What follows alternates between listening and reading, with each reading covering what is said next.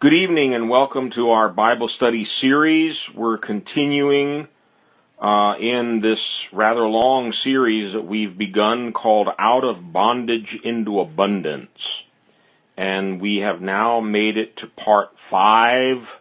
There are actually seven parts, so we're making pretty good progress here. Uh, if anyone new is joining us, the notes and the recordings for all of the previous studies are available at our website.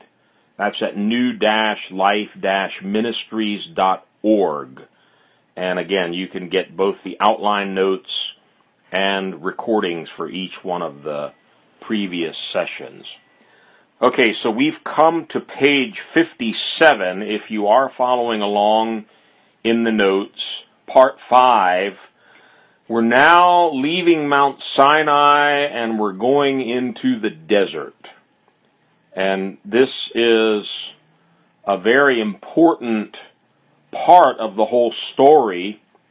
Uh, it didn't need to take as long as it did, as we will see in a minute, but this actually takes up almost 40 years of the entire journey and we're going to try to condense it down to several studies, but obviously it makes up a large chunk of time in Israel's journey. Remember, God brought them out to take them in.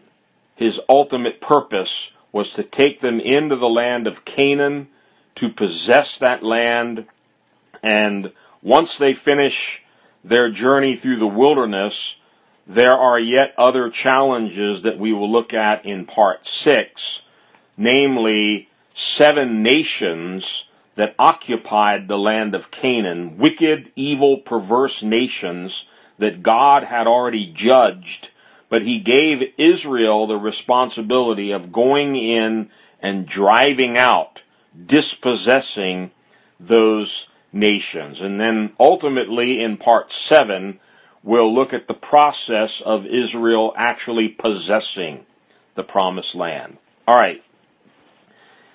We mentioned in the previous part, part four, that Israel spent almost an entire year at Mount Sinai. It was a very important stopping point and some very significant things God had to deal with and establish before they began their journey.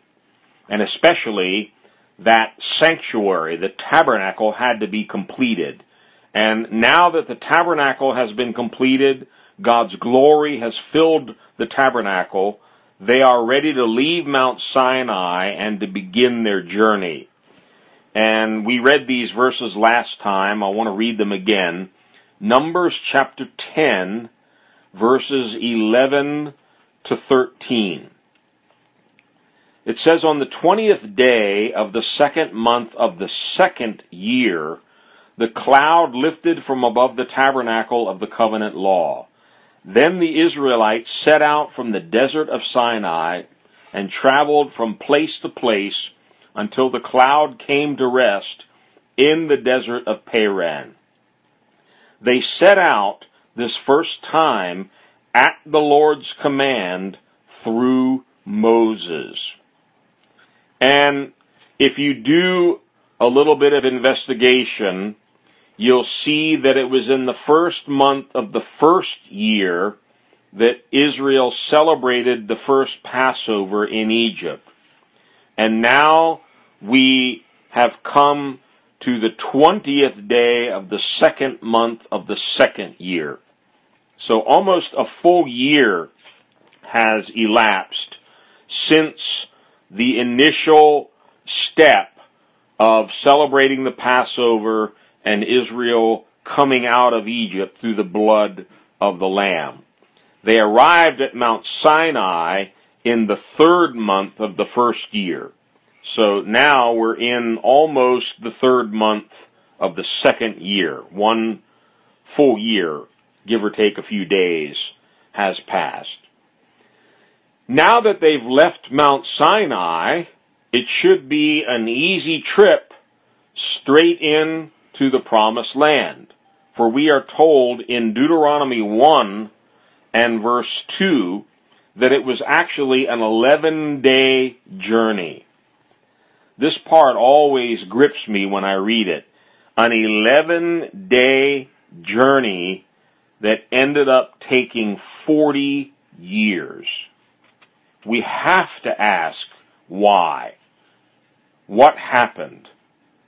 Why such a long protraction of this seemingly simple trip into the promised land of 11 days and ending up taking 40 years.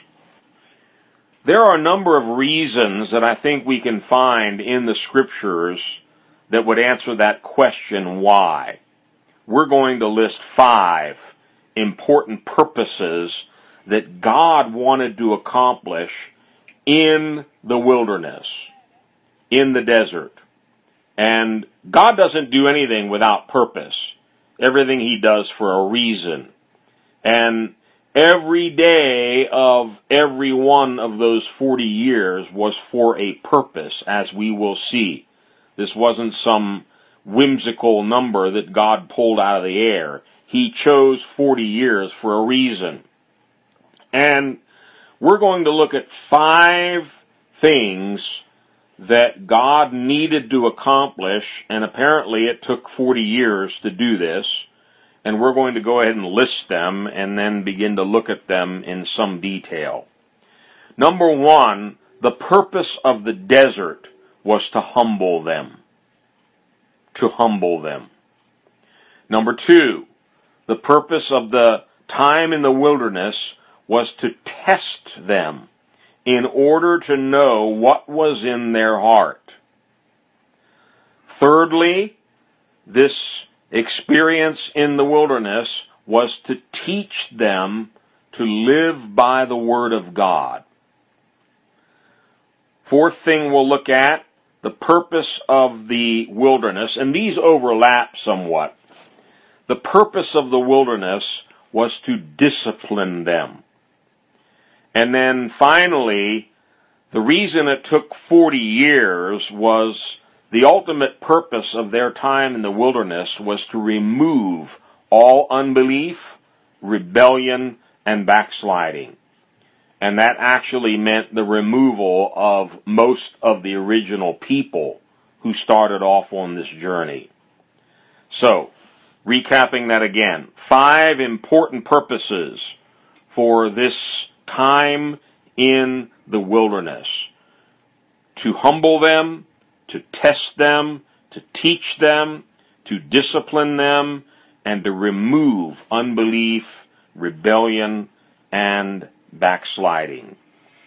Most of these five objectives that we've just listed, you can actually see in one scripture passage, and we're going to keep coming back to this passage because it seems to encompass most of the reasons for Israel going into the wilderness, and it's found in Deuteronomy chapter 8. And we'll look initially at verses 2 to 5. Deuteronomy chapter 8, verses 2 to 5. This is Moses recounting at the end of their time in the wilderness the reasons why it took them so long. Deuteronomy 8, starting with verse 2. Remember how the Lord your God led you all the way in the wilderness these 40 years. Now, let's stop already. They didn't just wander around, they were led. God led them all the way in the wilderness. So again, this wasn't some accident they didn't take a wrong turn somewhere. This was purposed and planned by God. God led you all the way in the wilderness these 40 years. And here it comes to humble and test you in order to know what was in your heart, whether or not you would keep his commands. He humbled you, causing you to hunger and then feeding you with manna, which neither you nor your ancestors had known, to teach you that man does not live on bread alone, but on every word that comes from the mouth of the Lord. Your clothes did not wear out, and your feet did not swell during these forty years. Know then in your heart that as a man disciplines his son, so the Lord your God disciplines you. And you probably noticed that four of the five objectives that we're going to be looking at are all included in this one passage. To humble them, to test them, to teach them, and to discipline them. Tonight we're going to look at the first objective. This is a big one. It's a very important one. And this, of course, is especially needed for proud people. Now, I know none of us listening to this Bible study have problems with this, but in case you know someone who does, you might want to make a few notes here. God put them into the desert to humble them. You know, we are such proud creatures. It's part of our fall. It's part of our heritage that goes all the way back to Adam. But pride is a very, very dangerous thing. And God knows that. And He knew in the case of Israel that ultimately He wanted to bless them, to prosper them, to make them the greatest nation on the face of the earth. And he knew that if all that happened and their hearts were proud, it would be the formula for disaster. So, this process must take place first. He must humble them before he can exalt them and prosper them and do all of the things that he promised he was going to do for them when he brought them into the promised land. We'll look at that aspect a little bit later on. But here we go again in Deuteronomy 8. Remember how the Lord your God led you all the way in the wilderness these 40 years to humble you. He humbled you, causing you to hunger, and then feeding you with manna which neither you nor your ancestors had known. The Hebrew word that's translated humbled here is a word which conveys the meaning of looking down on, browbeating, to depress, literally or figuratively, to abase, to afflict, to chasten, to deal hardly with, to weaken. None of those words sound very good. This doesn't sound like it's going to be a very pleasant experience, and it's not. And by the way, I had the privilege, if I can use that word, um, many years ago to travel through the Sinai desert in Israel. I have never been so hot, so thirsty, in my entire life. And we traveled for hours looking at nothing but rocks and sand dunes. We didn't see a single green plant. We didn't see a single human being. It was utter desolation. And I'll never forget, we had no water left in the car and we got to a little gas station out in the middle of nowhere, and everybody in the car started to cheer and thank God because now there was going to be some water to drink. Nope, no water at all. And I'll never forget, you know, you hear stories of how people get kind of delirious and they start acting weird when they're lost in the wilderness or in the desert. I can attest to that because when we got to this gas station, I was so, so thirsty, I actually began to, I don't know, almost hallucinate and think about drinking the gasoline. I mean, you do weird things when you get really, really thirsty. And that's what this wilderness experience was designed to do. To look down on, to browbeat, to depress, to abase, to afflict, to chasten, to deal hardly with, and to weaken. God knew the tendency of the human heart, and He knows the tendency of your heart and mine. It's to become proud and boastful, especially when success and prosperity comes our way. It's inevitable.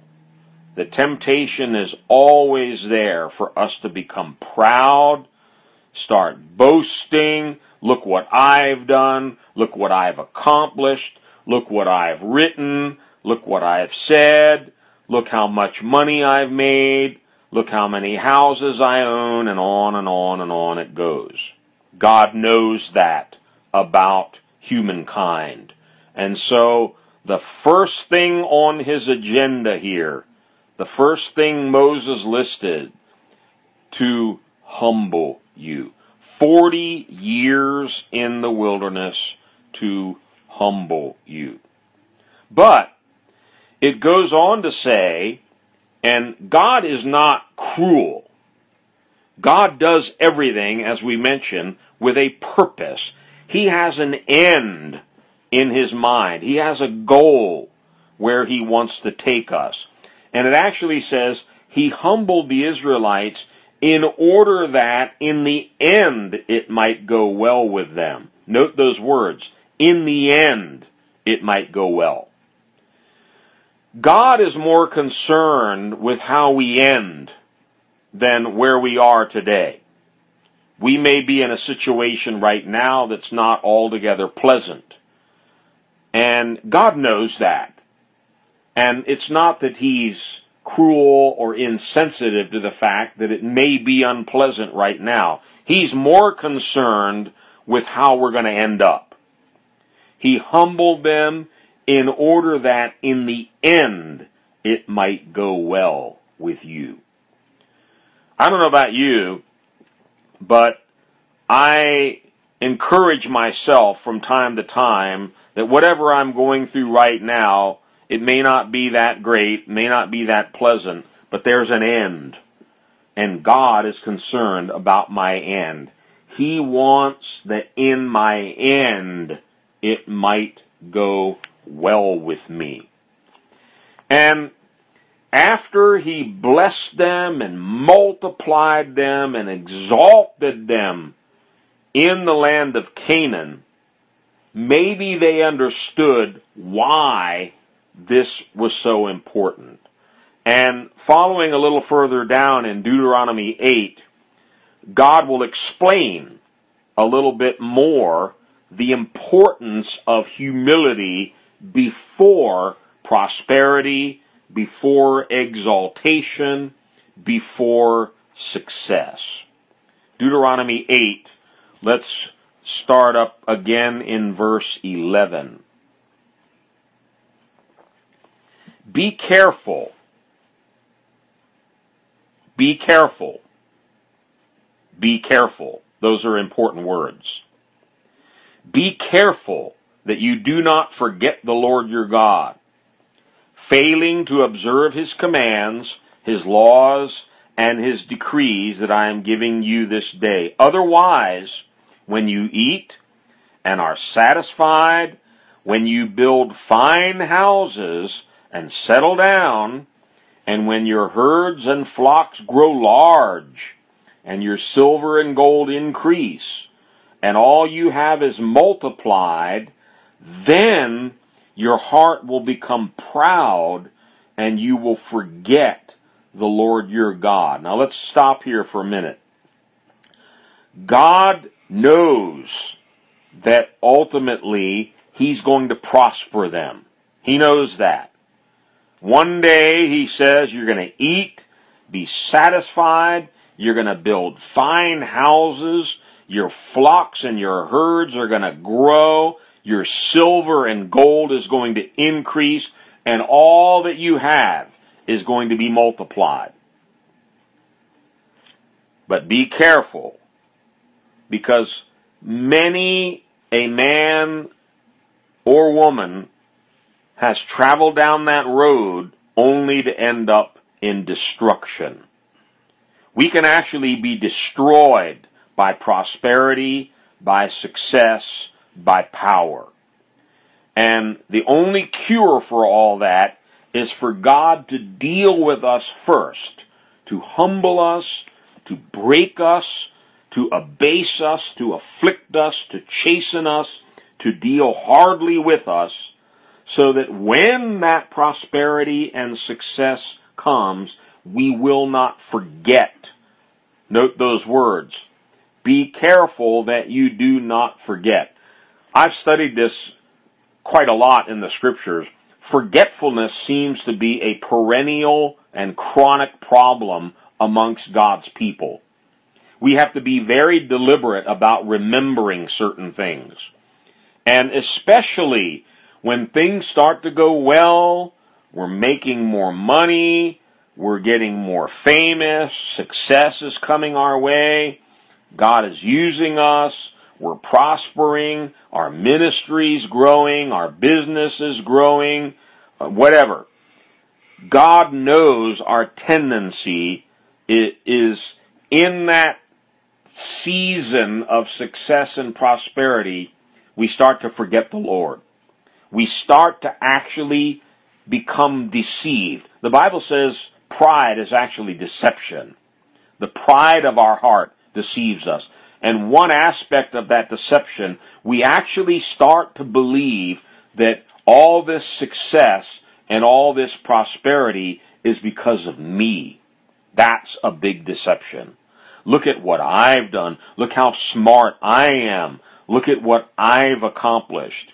And that's why God warns them be careful that you do not forget the Lord. Otherwise, and watch this again, when you eat and are satisfied, you're fat, you're full now, you're not hungry like you were in the desert, and you build fine houses, you settle down. Times aren't hard anymore. Times are good. Times are easy. When your herds and flocks grow large and your silver and gold increases, now you got money stashed away in the bank. And the thought begins to enter into our mind, I really don't need God anymore. I don't need to pray and fast like I used to, because look at how well off I am. What a dangerous condition that is. Because when all that happens, when your herds grow large and your silver and gold increases and all you have is multiplied, then your heart will become proud and you will forget the Lord. Those things happen simultaneously. Your heart becomes proud and you forget the Lord, your God, who brought you out of Egypt, out of the land of slavery. This takes us all the way back to the beginning. He brought them out through the blood of the Passover lamb. That's why God instituted the Passover as an annual memorial so that they wouldn't forget how God brought them out of Egypt, out of the land of slavery. Verse 15. He led you through the vast and dreadful wilderness. Yeah, dreadful. Terrible, I think some Bibles say. He led you through the vast and dreadful wilderness, and now we're going to get some more details about that experience. That thirsty and waterless land with its venomous snakes and scorpions. Oh, delightful. Not only thirsty, hot, and waterless, we got venomous snakes and stinging scorpions. He brought you water out of hard rock. He gave you manna to eat in the wilderness, and we're going to talk more about this. One of the things that God is going to accomplish here in the wilderness, there's no water. There's no food. There's no shelter whatsoever. They're out in the middle of nowhere. They have to depend on God now. Their water and their food is going to have to come from God and from God alone. That's part of this humbling process. They can't run to the cupboard. They can't plant some crops and harvest it and say, look what I did. Now they have to depend on God for everything. Verse 16. He gave you manna to eat in the wilderness, something your ancestors had never known, and here it comes again, to humble and test you, so that in the end it might go well with you. You may say to yourself, My power and the strength of my hands have produced this wealth for me. So God didn't want this to end up badly. He wanted them to end up well.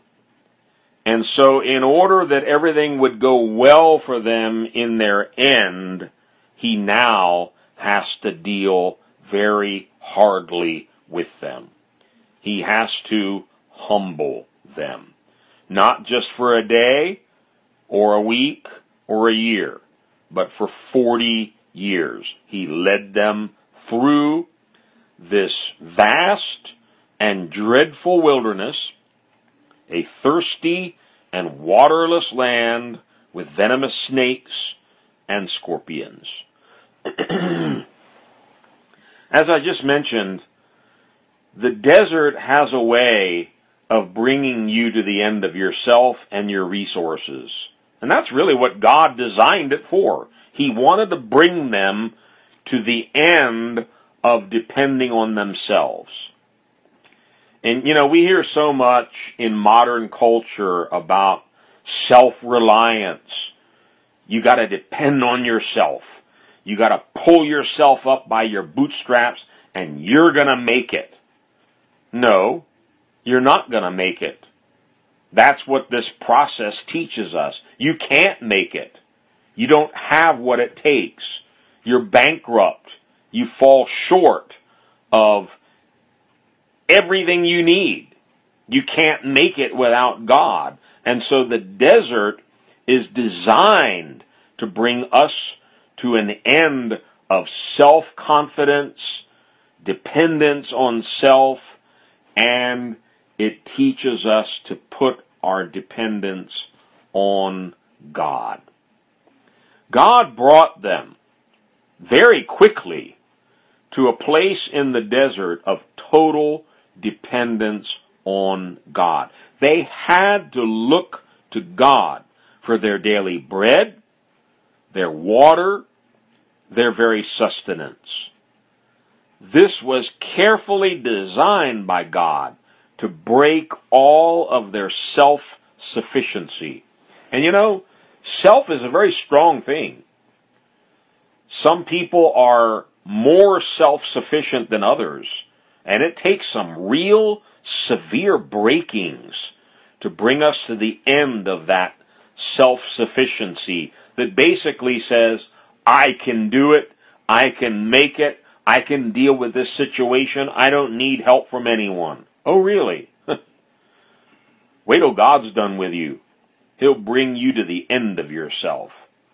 And all this boasting, look what I can do, look what I've done. I can take care of myself. The wilderness is designed to bring all of that to an end. Now, we could talk much more about Israel, but let's bring this over into our experience. For the New Testament believer, I never cease to marvel at the wisdom of God in the way He planned our salvation. And maybe I'm oversimplifying it, but it goes something like this God takes rotten sinners, depraved, hopeless, fallen sinners that are enemies of God. They're lost, already sentenced to hell. The wrath of God is already resting on their heads. He takes those scoundrels, he washes them, cleanses them, gives them a new heart, a new mind, fills them with his Holy Spirit, calls them saints, and then promises them, You're going to sit with me on my throne and you're going to rule and reign forever and ever in my kingdom. It sounds like a fairy tale. That's wild. Nevertheless, that is, in a nutshell, the gospel. What is even more amazing is God promises to do all of that and ultimately have us seated on the throne with Jesus Christ. This is all biblical. I don't have time to go into the verses. If you doubt, you can read Revelation 3:20 and many other verses. He will sit with me in my throne even as I sat down in my Father's throne. The throne of God. And yet we will have no pride, no human boasting. That's for me, that's the beauty of the gospel. That God does all of that, and at the same time, He breaks and eliminates all human pride, all self righteous boasting. And I want to take you through a couple of very important scriptures. There are more, but I think these are enough to demonstrate what I'm talking about. A very well known passage, Ephesians 2, verses 8 and 9. Ephesians 2 8 and 9. For it is by grace you have been saved through faith. Hallelujah. Praise God for His grace. It is by grace you have been saved through faith. And this is not from yourselves. Underline that in big red letters. This is not from yourselves. Salvation did not come from you. You can't save yourself. Has nothing to do with you. It is not from yourselves. It is the gift of God. And here's the part I want you to really notice. Not by works, so that no one can boast. The gospel of Jesus Christ saves us, heals us, delivers us, exalts us, gives us eternal life, eternal hope, gives us a kingdom, an eternal inheritance, and at the same time, it removes all boasting. We have nothing to brag about. Nothing. It's not from ourselves. Boasting is look what I can do. Look how smart I am. Look how clever I am. Look how much I possess. Well, it's not from yourself, so it eliminates any selfish boasting. Because the gospel of Jesus Christ is based 100%, not 99.9, 100% on grace has nothing to do with any of our works, any of our accomplishments. Now, maybe you've accomplished a lot in your life. Praise God for that. Has nothing to do with your salvation, though. You can go to college for 50 years and have 20 titles and degrees after your name. That's not going to save you. You can have billions of dollars in the bank, as some people do. That's not going to save you. You can boast about all your money. You can boast about all your titles. You may have great power. You may be a president or a prime minister, a dictator. You can say off with his head and it, it's off. You can boast about all that power, but not before God because it won't save you. So salvation eliminates all boasting. In other words, it lays the axe to the roots of pride. It is extremely humbling to get saved. That's why a lot of people don't want to get saved. It means humbling yourself. It means admitting, I can't do this on my own. I can't make it on my own. Another very important passage that demonstrates this, 1 Corinthians 1, verse 26 to 31. Have you noticed there's sort of a common denominator amongst true believers? Most of them went through some kind of a tragedy, a breaking, a trial, some situation that brought them to the end of themselves, brought them down to their knees. And that seems to be a, prereq- a prerequisite to salvation. And then there are others who don't seem to have any real problems. They're rich, they're famous, everything's going well for them, and you try to share the gospel with them, and they're not the least bit interested. And you almost begin to wonder what is it going to take to bring this person to their knees? What kind of a tragedy, what kind of a breaking, what sort of a humbling must they go through to bring them to the end of themselves? 1 Corinthians 1, starting with verse 26.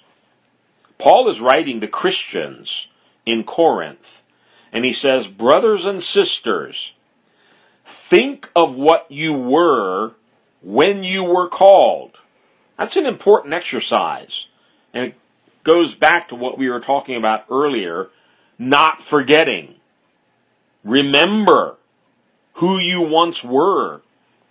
Think of what you were when you were called. In other words, remember back to your condition the night you first received Jesus Christ as Lord and Savior. Don't ever forget that. Think of what you were when you were called. Not many of you were wise by human standards. Not many were influential. Not many were of noble birth. Verse 27 But God chose the foolish things of the world. It almost seems like a deliberate act. God deliberately chose the foolish things of the world to shame the wise. God chose the weak things of the world to shame the strong. God chose the lowly. Remember, the purpose of humbling is to bring us low.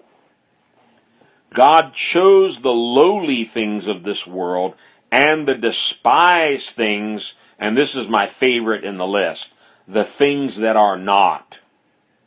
Things that are not. Zeros, nothings, nobodies. The things that are not to nullify the things that are. Interesting. Why did God do all of this? The answer is in verse 29. He deliberately chose the foolish, deliberately chose the weak, deliberately chose the lowly and the despised and the nothings and the nobodies, so that no one may boast before him. So that there's a purpose for all of these things.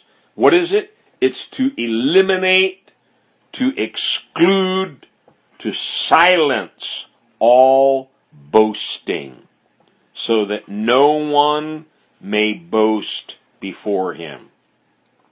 But God knows we are very boastful creatures. And one way or another, we're all going to be boasters. So he explains that in the next two verses. It is because of him that you are in Christ Jesus, who has become for us wisdom from God. That is, our righteousness, holiness, and redemption. Therefore, as it is written, let the one who boasts boast in the Lord. It's okay to boast, just don't boast about yourself. Boast in the Lord. Brag about the great things God has done. Boast about the cross. Brag about Jesus Christ. Brag about the living God. Tell people all you want about the great things God has done for you. But don't waste your time or other people's time talking about your greatness. Oh, I did this. I have this. I accomplished this. Who cares? It's all vanity. It's all straw to be burned up in the fires of God. Let the one who boasts boast in the Lord. And you know, we can become Christians. We can even be in ministry. We can be pastors or apostles or prophets, evangelists. We can have a great ministry and still end up destroying ourselves if we're not careful to heed this principle. I've heard ministers boast and boast and boast. Oh, I've started 45 churches. Oh, yeah, I have a multi million dollar corporation now under my care. Oh, really? You did that? Huh. Let no one boast before him. And I think you'll find if you're deliberate about boasting in the Lord, it'll save you and protect you from all this other foolish boasting. And, you know, when you get around a boastful person who's bragging about how rich they are, how many cars they have, how many houses they own, or even how many souls they've won, or how many churches they've started, or how many demons they've cast out, it it really makes you feel sick. And it's like, ew, I don't want to hear all this. You get around somebody who loves to praise the Lord. They give glory to God. They boast in the Lord. It lifts your spirit up. And so this is a very important aspect to the gospel. God humbles us, and even the very gospel humbles us and brings us to the end of ourselves. This is not from yourselves. It is the gift of God. God designed salvation so that it would not be based at all on our merits, on our good deeds, on our own righteousness. So we have nothing to boast about in ourselves. 1 Peter chapter 5 and verses 5 to 6. It says, In the same way, you who are younger, submit yourselves to your elders. All of you, clothe yourselves with humility toward one another, because God opposes the proud. That's a scary thought there. God opposes the proud, but shows favor to the humble. Humble yourselves, therefore, under God's mighty hand, that he may lift you up in due time. He brought them into the wilderness and led them through the wilderness to humble them. And for you and for me, God is the master engineer. He knows just the right wilderness to engineer for you. It may not be the same wilderness that I need, but He'll engineer wilderness situations, thorns, trials, troubles, hardships, chastenings, persecutions. He'll engineer a situation that's custom designed just for you to bring you to the end of yourself. He designs these things. And I want to highlight again, God led them through the wilderness. This wasn't an accident. It wasn't a wrong turn that they took. This was deliberate. God engineered these situations to accomplish those five objectives that we listed at the beginning tonight. So, when we find ourselves in thorns, trials, troubles, strange situations far beyond our human ability. far beyond our human ability to endure. He's doing it to teach us to stop depending on ourselves and to start trusting in Him. Learn how to lean on the Lord. Depend totally upon the Lord. You know, when you're strong and self sufficient, you don't need to lean on anything. We lean on something when we need support. And people who need a cane, a walking stick, a walker, or even something more sophisticated, it's because something in their own condition has been weakened or compromised. Well, spiritually speaking, we're told to trust not in ourselves, trust not in our own understanding, but lean on the Lord. Let's look at a very interesting passage in 2 Corinthians 1 where Paul tells us a little bit about his own experience. 2 Corinthians 1 verses 8 and 9. he says, We do not want you to be uninformed, brothers and sisters, about the troubles, note the word troubles, we experienced in the province of Asia.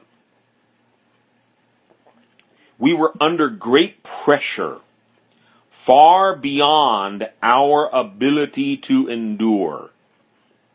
Whoa.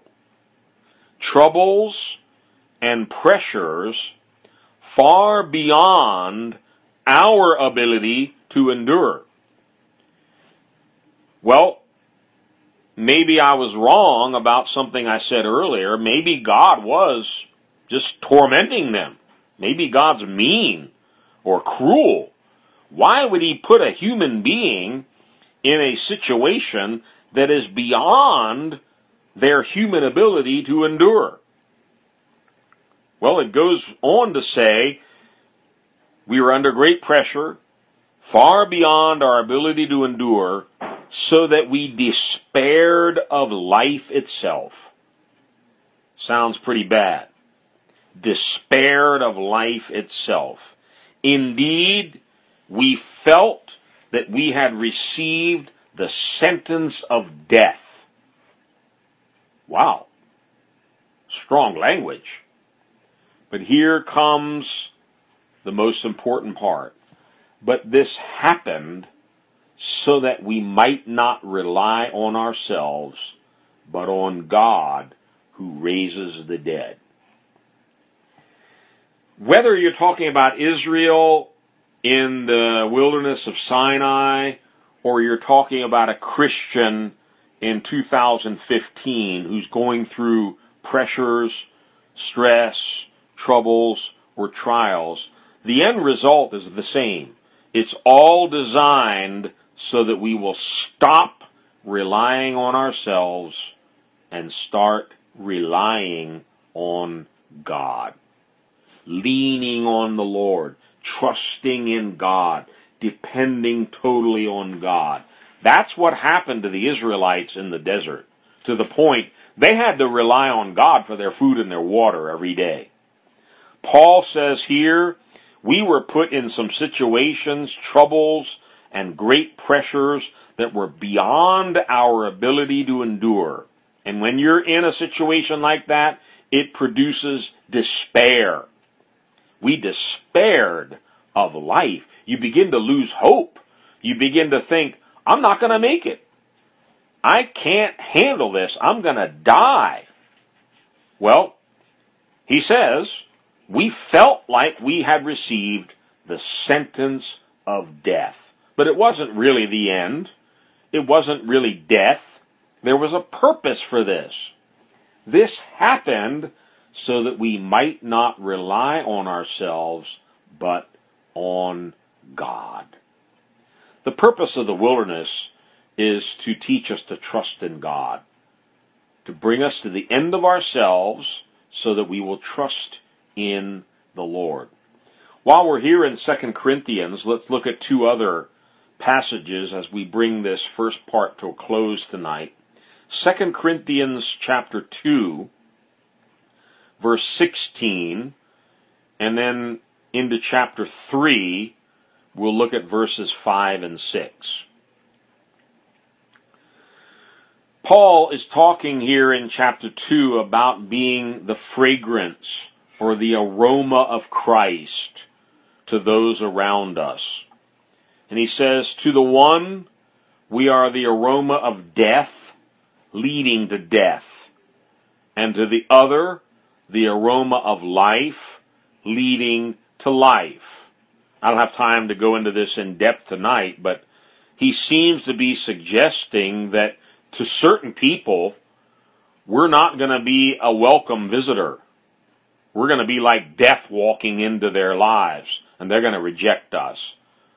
So, to some, we are the aroma of death leading to death. Those are people that are living in sin.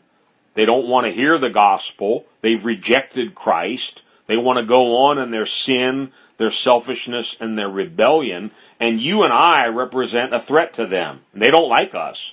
And we're seeing this more and more in our culture now. People hate Christians. They hate Christianity. They're not neutral toward it. They hate Christians.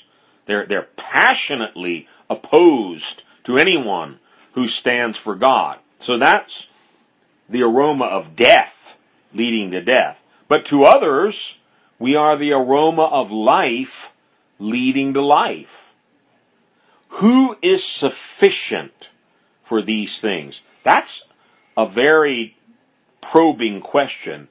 Who is sufficient for these things? Well, I'm not. You're not. We're not. No one is. And Paul answers his own question in chapter 3, verse 5. Not that we are sufficient of ourselves to think of anything as being from ourselves, but our sufficiency is from God, who also made us sufficient as ministers of the new covenant, not of the letter, but of the Spirit. For the letter kills, but the Spirit gives life. Here it is again, not of ourselves. Salvation is not of ourselves. Ministry is not of ourselves. We can't do anything in ourselves. We are not sufficient. And that's a hard pill to swallow. And that's why we need wildernesses to bring us to the end of ourselves. Bring us to that place that Paul just described where it's beyond our ability. We can't make it. We can't do it. We're not sufficient in and of ourselves. And again, this is counter to everything that modern culture would teach us. This cuts against the grain of all the modern self help books that say, reach down inside yourself and find the real you. You can do it. You can make it. Paul says, no, you can't. The wilderness will teach you that. You're not sufficient in yourself. So the sooner you quit trying, the sooner God can get on with his program in your life. Remember, the scary part of this whole story tonight is God opposes the proud. He opposes the boastful. He opposes those who still think, I can do it. It's all about me. I'm the great one. No, you're not. Our sufficiency is from God. And while we're on this note about boasting, Paul has more to say in 2 Corinthians 12. You know the passage, but I want to read it. 2 Corinthians 12, starting at verse 1. It is doubtless not profitable for me to boast. I will come to visions and revelations of the Lord. Paul had quite a bit to boast about. He was the greatest apostle, arguably, that ever lived. he received great revelations from God, wrote half of the New Testament. I know a man in Christ who 14 years ago, whether in the body I do not know, or whether out of the body I do not know, God knows, such a one was caught up to the third heaven. And I know such a man. Whether in the body or out of the body, I do not know. God knows how he was caught up into paradise and heard inexpressible words, which it is not lawful for a man to utter. Of such a one I will boast, yet of myself I will not boast, except in my infirmities. And though I might desire to boast, I will not be a fool, for I will speak the truth, but I but I refrain lest anyone should think of me above what he sees me to be or hears from me.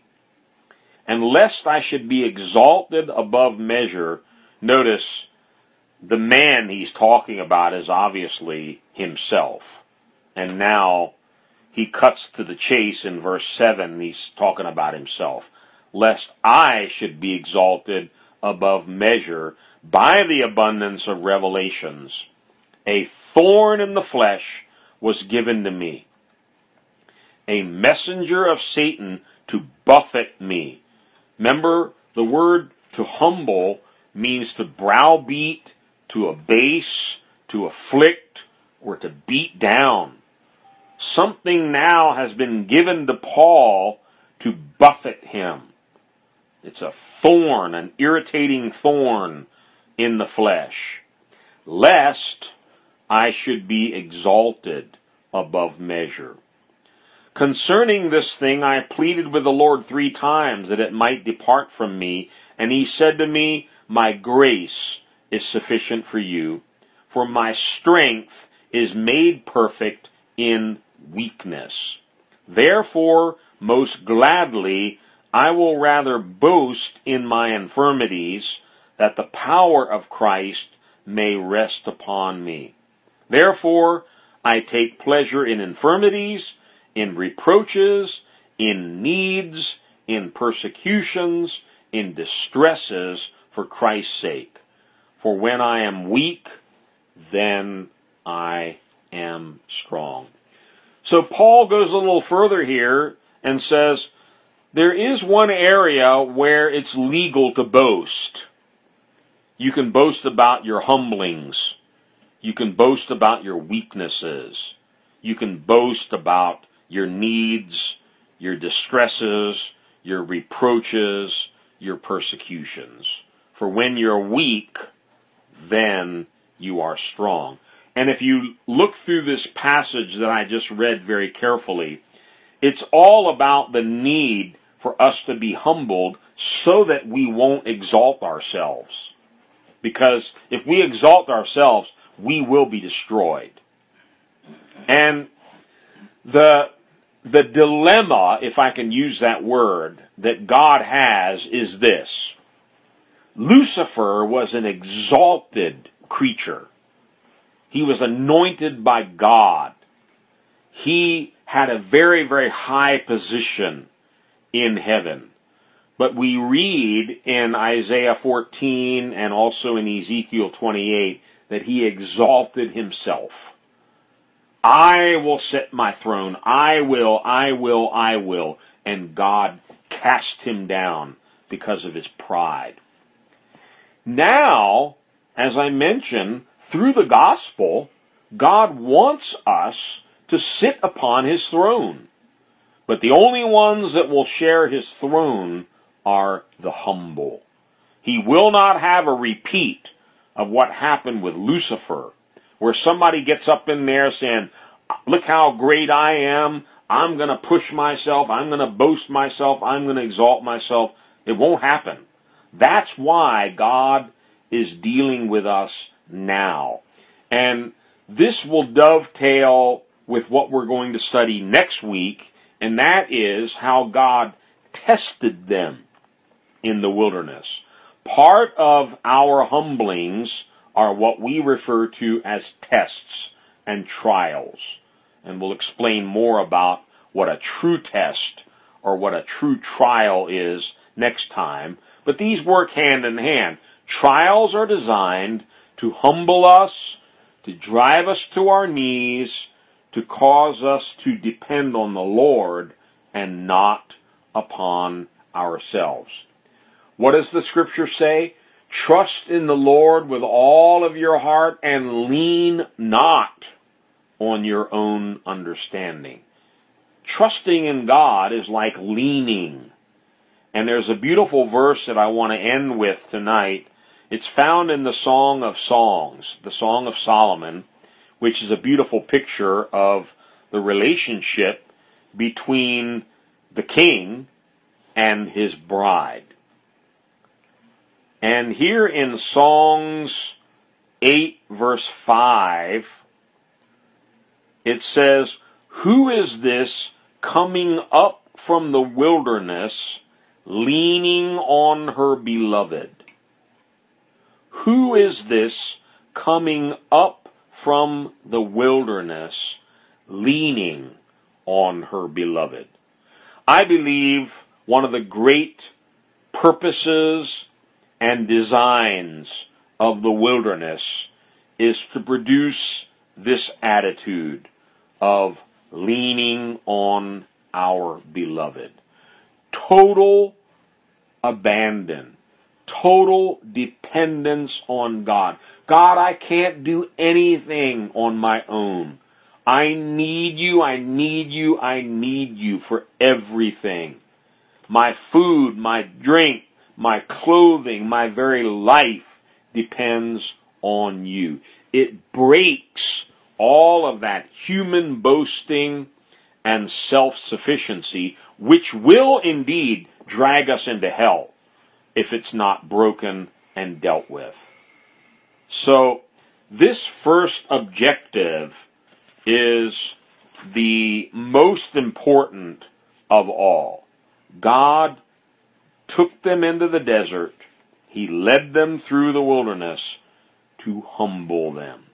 But it was to humble them so that in the end it might go well with them. You see, when you and I come to a place of leaning on our beloved, when we come to a place of total dependency on God. That's not a bad thing. That's a beautiful thing. And when you and I can truly say, I can do nothing without Christ. I can do nothing without God in my life. To God be all the glory. I praise Him. I exalt Him all day long. My salvation came from Him. It's not because of my works or my cleverness, and it certainly is not because of my righteousness. I have one and only one boast. I boast in the Lord. You know, it's not in the notes here, but another scripture comes to me in Galatians 6, where Paul says, God forbid. God forbid.